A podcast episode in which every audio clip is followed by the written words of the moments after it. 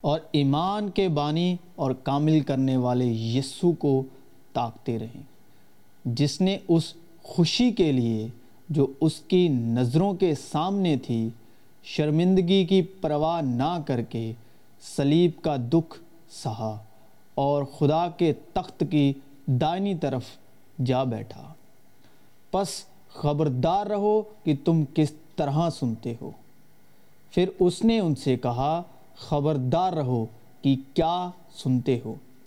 پس ایمان سننے سے پیدا ہوتا ہے اور سننا مسیح کے کلام سے۔ اب مسیح کا کلام ہمیں سناتا کون ہے؟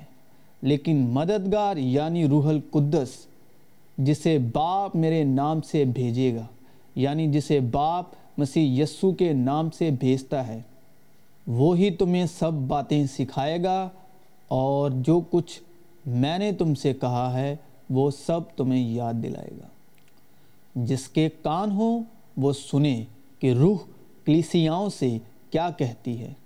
اب ایمان امید کی ہوئی چیزوں کا اعتماد اور اندیکھی چیزوں کا ثبوت ہے۔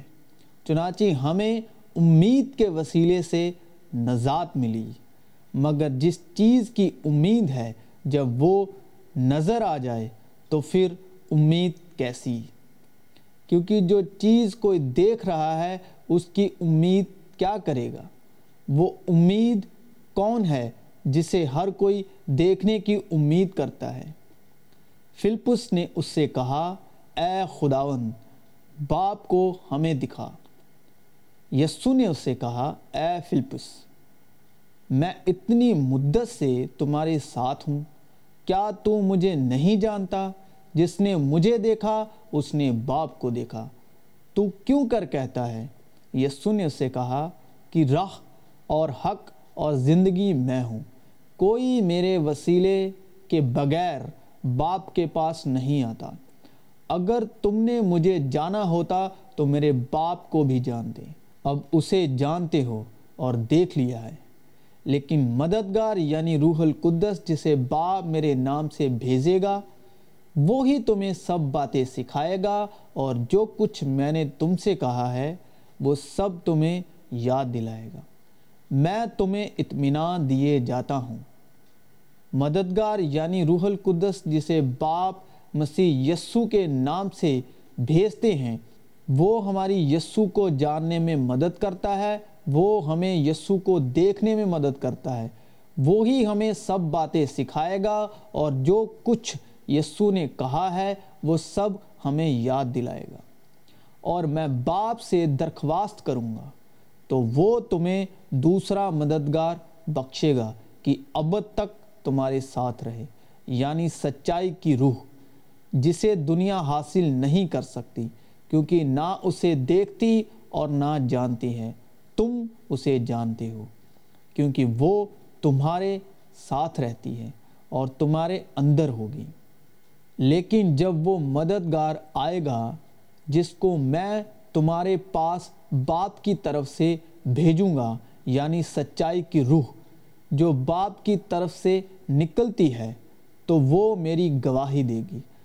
لیکن جب وہ یعنی سچائی کی روح آئے گی، تو تم کو تمام سچائی کی راہ دکھائے گی۔ پس خدا جو امید کا چشمہ ہے، تمہیں ایمان رکھنے کے باعث ساری خوشی اور اطمینان سے معمور کرے تاکہ روح القدس کی قدرت سے تمہاری امید زیادہ ہوتی جائے۔ یسو پر ایمان رکھنے سے ہمیں حاصل ہوتا ہے مددگار یعنی روح القدس جو ہمیں یسو کو جاننے میں اور یسو کی باتیں یاد دلانے میں مدد کرتا ہے۔ اور اس مددگار سے یعنی روح القدس سے حاصل ہوتا ہے دوسرا مددگار یعنی سچائی کی روح جو باپ سے نکلتی ہے۔ خدا روح ہے۔ اسی طرح روح بھی ہماری کمزوری میں مدد کرتی ہے، کیونکہ جس طور سے تم کو دعا مانگنی چاہیے وہ نہیں آتی۔ مگر روح خود ایسی آہیں بھر بھر کے ہماری شفاعت کرتی ہے جن کا بیان نہیں ہو سکتا۔ اور دلوں کو پرکھنے والا جانتا ہے کہ روح کی کیا نیت ہے۔ اور چونکہ تم بیٹے ہو، اس لیے خدا نے اپنے بیٹے کی روح ہمارے دلوں میں بھیجی، جو ابا یعنی اے باپ کہہ کہہ کر پکارتی ہے۔ جن پر خدا نے ظاہر کرنا چاہا کہ غیر قوموں میں اس بھید کے جلال کی دولت کیسی کچھ ہے، اور وہ یہ ہے کہ مسیح جو جلال کی امید ہے، تم میں رہتا ہے اور تمہارے دل کی آنکھیں روشن ہو جائیں، تاکہ تم کو معلوم ہو کہ اس کے بلانے سے کیسی کچھ امید ہے اور اس کی میراث کے جلال کی دولت مقدسوں میں کیسی کچھ ہے اور اپنی امید کے اقرار کو مضبوطی سے تھامے رہیں، کیونکہ جس نے وعدہ کیا ہے وہ سچا ہے اور صبر سے پختائیگی اور پختائیگی سے امید پیدا ہوتی ہے اور امید سے شرمندگی حاصل نہیں ہوتی، کیونکہ روح القدس جو ہم کو بخشا گیا ہے اس کے وسیلے سے خدا کی محبت ہمارے دلوں میں ڈالی گئی ہے۔ میرے باپ کی طرف سے سب کچھ مجھے سونپا گیا اور کوئی بیٹے کو نہیں جانتا سوا باپ کے، اور کوئی باپ کو نہیں جانتا سوا بیٹے کے، اور اس کے جس پر بیٹا اسے ظاہر کرنا چاہے۔ تم اپنے آپ کو آزماؤ کہ ایمان پر ہو یا نہیں۔ اپنے آپ کو جانچو کیا تم اپنی بابت یہ نہیں جانتے کہ یسو مسیح تم میں ہے؟ اور اگر مسیح تم میں ہے، تو بدن تو گناہ کے سبب سے مردہ ہے، مگر روح راست بازی کے سبب سے زندہ ہے۔ اور اگر اسی کی روح تم میں بسی ہوئی ہے، جس نے یسو کو مردوں میں سے جلایا، تو جس نے مسیح یسو کو مردوں میں سے جلایا، وہ تمہارے فانی بدنوں کو بھی۔ اپنے اس روح کے وسیلے سے زندہ کرے گا جو تم میں بسی ہوئی ہے۔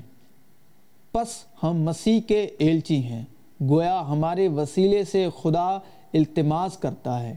ہم مسیح کی طرف سے منت کرتے ہیں کہ خدا سے میل ملاپ کر لو۔ جو گناہ سے واقف نہ تھا، اسی کو اس نے ہمارے واسطے گناہ ٹھہرایا۔ تاکہ ہم اس میں ہو کر خدا کی راست بازی ہو جائیں۔